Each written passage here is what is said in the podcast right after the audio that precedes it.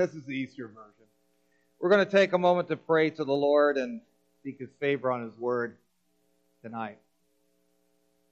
Father, we do want to pray that your word may be a blessing to us this evening as we read from the word and as we think about the confession we make about who God the Father is, the maker of heaven and earth, God Almighty. We're praying that it may be a good time again for us to take joy, especially when we know ourselves as children of this Heavenly Father through Jesus Christ, the Father who is willing and able to sustain us through all things, our coming and going, both now and forever. May your Spirit be so at work in us then through the Word. We pray in the name of Jesus. Amen. So we're going to look at Psalm 121 tonight, and then Lord's Day 9. Again, normally we've been working our way through the confessions back in the morning, but we've been away from the confessions a little bit. We looked at an Easter passage this morning, or a resurrection passage this morning, and so I thought we better get a confessional sermon back into the swing of things here. And so we're tonight looking at a confessional message on trusting the Father from Lord's Day 9. But we look first of all at Psalm 121 in the Word of the Lord. And we read these words there in Psalm 121 I lift up my eyes to the hills, from where does my help come? My help comes from the Lord who made heaven and earth. He will not let your foot be moved. He who keeps you will not slumber. Behold, he who keeps Israel will neither slumber nor sleep. The Lord is your keeper. The Lord is your shade on your right hand. The sun shall not strike you by day, nor the moon by night. The Lord will keep you from all evil. He will keep your life. The Lord will keep your going out and your coming in from this time forth and forevermore. We respond there to the word by looking at Lord's Day 9 on page 16 in the blue hymnal where we take a moment to meditate on what it means for us to believe in God Father Almighty, maker of heaven and earth. And there we hear this answer that the eternal Father of our Lord Jesus Christ, who out of nothing created heaven and earth and everything in them, still upholds and rules them by his eternal counsel and providence, is my God and Father because of Christ his Son. I trust him so much that I do not doubt he'll provide whatever I need for body and soul, and he'll turn to my good whatever adversity he sends me in this sad world. He's able to do this because he's Almighty God. He desires to do this because he is a faithful Father. We thank the Lord for the truths of his word and pray that those truths may be of benefit again to us tonight and unto his praise. Congregation of our Lord Jesus Christ, every once in a while, we or someone we know may get stuck in a situation where we need somebody else's help. Uh, we could get stuck on a roof. We could get stuck in a tree, stuck in the mud with our car, stuck without something that we need. And it doesn't do me much good if I have somebody who's willing to help me but he can't. Well, I'd like to be able to help you, but whatever reasons why they aren't able. Or if somebody's able to help me, but he won't. I need somebody who's able to do both for me, willing to do both. He needs to be both willing and able. And, and such are the types of persons whom we can trust, right? Those who are willing and able to help us in need. And that's what we have in the God and Father of our Lord Jesus Christ. We can trust in Him so much because of what He's able and what He's willing to do for His children in Christ. And we look at those truths tonight as we consider the blessing of trusting in the Father because of His power and His desire that which we confess, even that He's able to do this because He's an Almighty God. He's desirous to do this because He's a faithful Father. So we take a look at, first of all, at His, his power. We confess our faith, our trust in God the Father Almighty, maker of heaven and earth. And that phrase, we hear all the time when we are welcomed into the fellowship of God in worship, that our help is in the name of the Lord, the maker of heaven and earth. And it's quite a, a refraining kind of statement that the Psalms bring to us. Not just here in our passage from Psalm 121, uh, but we find it in Psalm 115, Psalm 124, Psalm 134, and Psalm 146. And it's especially remarkable how it's used three times in the Psalms of ascent to Jerusalem. Let's start with Psalm 120 and end with Psalm 134. Where, where, where God is dwelling with his people in Jerusalem, in that mountainous region there. It makes sense to see this psalm as a true traveler's psalm as we look at it because one is heading to or has arrived at mountainous Jerusalem to worship the Lord. And such would be a psalm of hope and strength to those who were traveling, consoling the, the faithful as they came and went, not only to and from Jerusalem, but wherever they might go. When many people that day would look to the hills or the mountains, they would look, be looking there as a place where the gods of the mountains could care for them. They thought that various high places uh, could be helpful to them because that would be where the gods would listen or reside. But that was no guarantee for one who was in the valleys. For such places, you'd need another God. This passage, given that it was a song of ascent, was speaking of the God that was pleased to reside in Jerusalem, the holy city, but at the same time, it, it spoke of the God who was not relegated or, or left to be effective or powerful only in Jerusalem. This was the God that was powerful over all things because he was the creator of all things. And that was exactly the kind of God that a person needed. Not a God that was only uh, one of many, or only good here but not there, but the one who alone was creator, alone was God, alone was almighty, wherever he might be and wherever we might be. Now, of course, when we read of the Lord as maker of heaven and earth, he's not called here Father. We confess God the Father as creator of heaven and earth.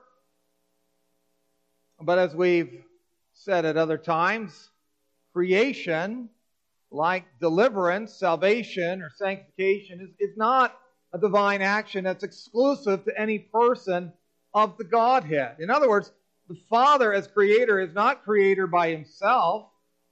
The Son was with the Father from the beginning, and through him all things were made, according to John 1. The Father creates through the Son, says Ephesians 3 9. Psalm 104, verse 30 says, You sent forth your Spirit. They are created. And so such passages also help us to see that the Son and the Spirit are used by the Father in creation. And that usage has uh, to have much to do with why the Father is the focus when it comes to the creative activity that takes place. It's important to note that God the Father is, through the Son and the Spirit, the creator of heaven and earth, for through this very power that enables him to create, he's able to recreate and to redeem and to sanctify, to renew his people and his creation through whom? Well, through the Son and the Spirit. He's not only able to create through his Son and Spirit, he is able to recreate, isn't he? Through his Son and his Spirit. And he does that by sending his Son, as we've heard, to be the first fruits of a new creation. And as he dies for his people and he's raised in glory, the Father sends his Spirit into people's lives. Why? so that they may be new creatures. And those new creatures, as we prayed about and what we understand from the scriptures, anticipates the new heavens and the new earth that is yet to come by the Father's will when Christ returns. Now, to keep focus here, let's be reminded as to why this power of the Father is so important to us. When we're looking for someone to trust in the neediest and weakest moments, not just anybody will do. If God the Father were just willing to help me, but he wasn't able, then he would be little good to me. But as Almighty God, he's able to be my strength and comfort. We hear Paul say, Praise be to the God and Father of our Lord Jesus Christ, the Father of mercies and God of all comfort, who comforts us in all our tribulations, that we may be able to comfort those who are in any trouble with the comfort with which we ourselves are comforted by God. Now, isn't that the very spirit with which we can read Psalm 121? Isn't that the reason why the Catechism confesses as it does? Where does my help come from? My help comes from the Lord, the maker of heaven and earth. Nothing's able to step in front of the Lord and keep him from doing as he will. Look at what he is able to do after all. He makes everything by the word of his mouth. He creates everything out of nothing. We need something to make something. We, we need material to make things. But God in his power doesn't need that at all. The word of his mouth were the heavens made. You talk about power. Who else knows the end from the beginning? Where were we when he put the heavens in place? Who can speak of eternal counsel? Who else can hold all times in his hand? Who else is there who never slumbers nor sleeps, who never dies, who remains the same throughout the ages, ever dependable? Nothing surprises him. Nothing's outside of his domain, nothing outside of his knowledge. No matter where we go, no matter what happens to us. And then on top of that, there is there's never been a time when he has not been. Nor will there ever be a time when he will not be. So you talk about dependability, someone who will be there for you. He's the eternal Father of the Lord Jesus Christ. As temporal creatures, we can't fully grasp that idea, but we can gain from it, we can glean from it, uh, we can appreciate its benefits and its wonder. And we are to appreciate its benefits and wonders so that we might trust Him and praise Him for it all the more every day as long as the Lord gives us breath. When the Father has that kind of ability, that means He can direct the world as He wants. He can sustain the world as long as He wants and renew it when He wants. He can bring the world into being when He wants and provide as He deems best for that creation. And as He directs all things, it'll be done in a wise and wonderful way. As Almighty God, along with the Son and the Spirit, there's no one like Him. And that's exactly the kind of God that we need because this is the only kind of God that can be trusted for all times and for eternity. There's no sense in settling for less. But as good as that is, it would mean little to nothing for us were it not that we knew the Father this way through Christ. I can't rely on being a child of creation simply in order to have God the Father work his power to my good. Without Christ, the Father would have, uh, there would be, the Father would, would have the power to be a blessing for me, but it's in Christ that he's willing to be a blessing, given my depravity. The very things that are mentioned in this passage of Psalm 121 that are very comforting to hear would mean nothing to us without Jesus Christ. Uh, that would also be the case for Old Testament saints. In fact, the truths of Psalm 121 are seen fully in Jesus Christ, who, like no other person, was kept by the Father through all that he had to endure. And if it's true that it is only in Jesus Christ that we can know this type of blessing, then it makes sense that Christ himself knew and knows this blessing. Certainly, it's true that whatever adversity he had come upon him was turned to his good, wasn't it? And that's an inspiration and encouragement for us just in that. He indeed was provided by his Father for body and soul in terms of his humanity. As we focus on the Father in heaven this evening, it's an opportunity for us to see why not just any faith, but faith in Jesus Christ, faith in the gospel of Jesus Christ is such an important thing.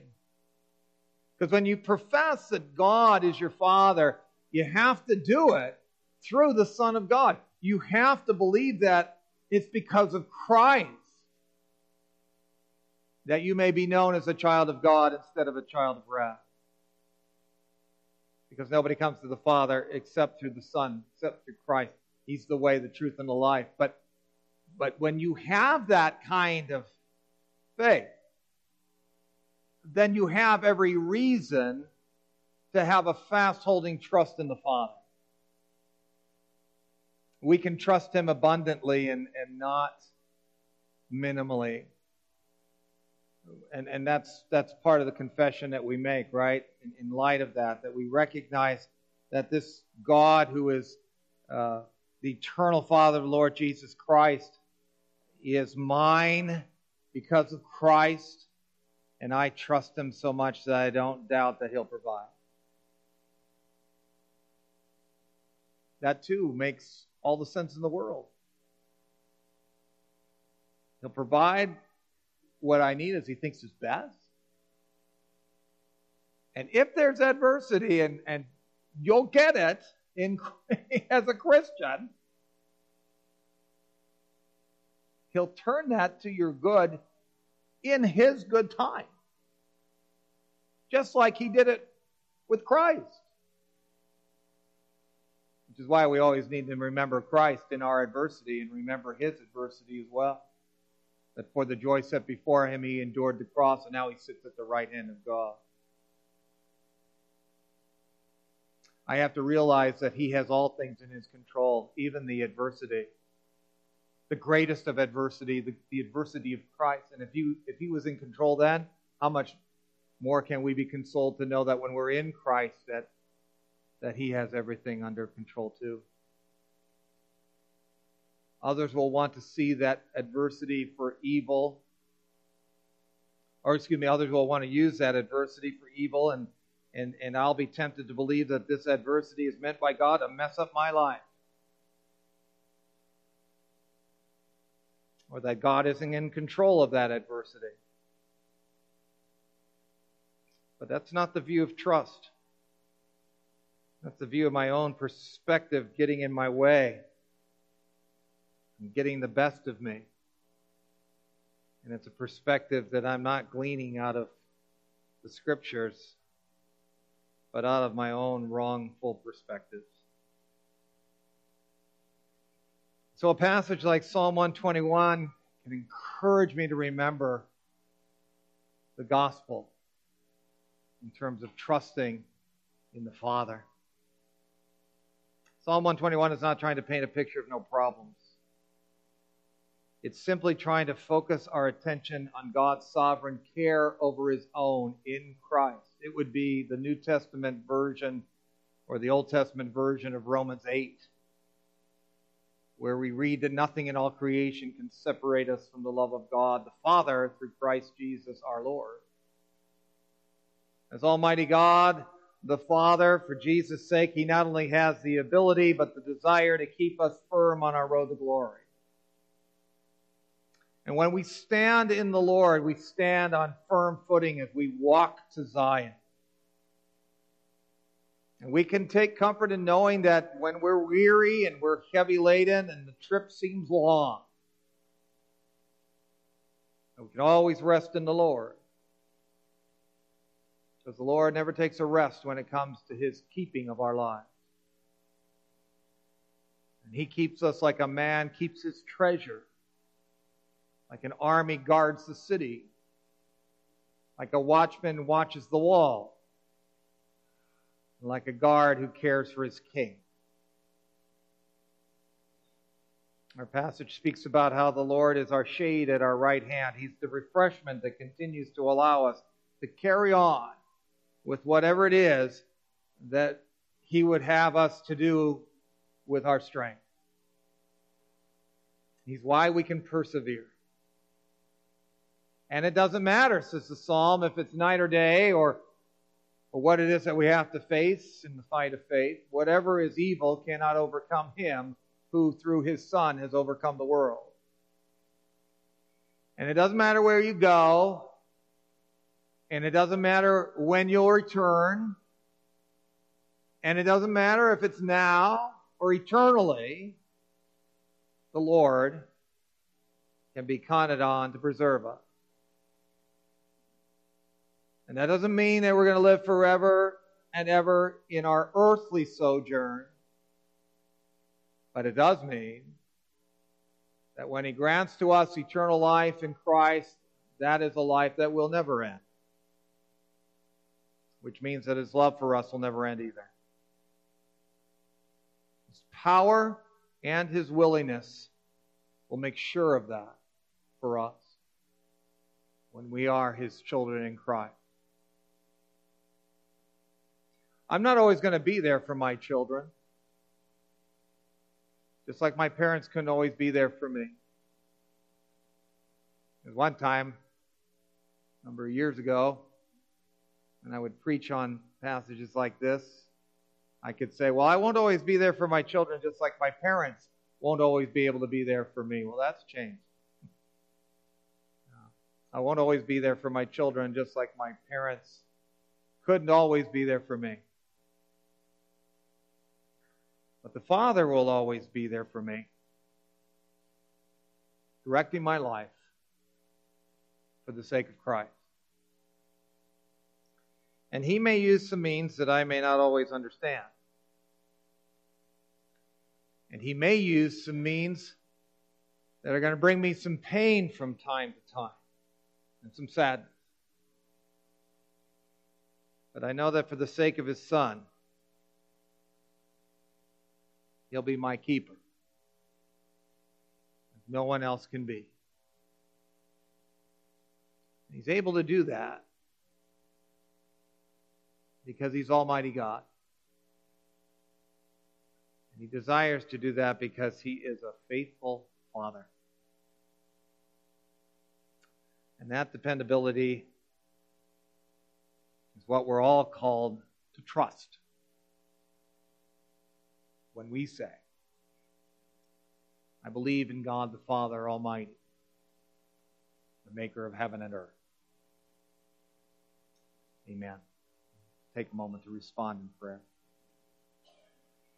Father, we're grateful for the ability to serve you well. And we're asking, Father, above all, that you'd accept our thanks for allowing us to rest in your power, your might, and your willingness to care for us through all things. in the name of Jesus Christ. No wonder we are to profess and praise and rest and live for you as your children in Christ. We can be identified in so many ways, but Lord, to be known as your children, adopted by your grace, and connected then to the uh, everlasting Son. We realize that that kind of identification and that kind of family membership is is most important of all for us to know. And may we find that association and that membership and that family to be a real solace for us so that we would take real joy in knowing that the Lord will keep us in our going out and our coming in from this time forth and forevermore because our help is in the name of the Lord who made the heavens and the earth. We ask, Father, that you'd accept our prayers for Jesus' sake. Amen.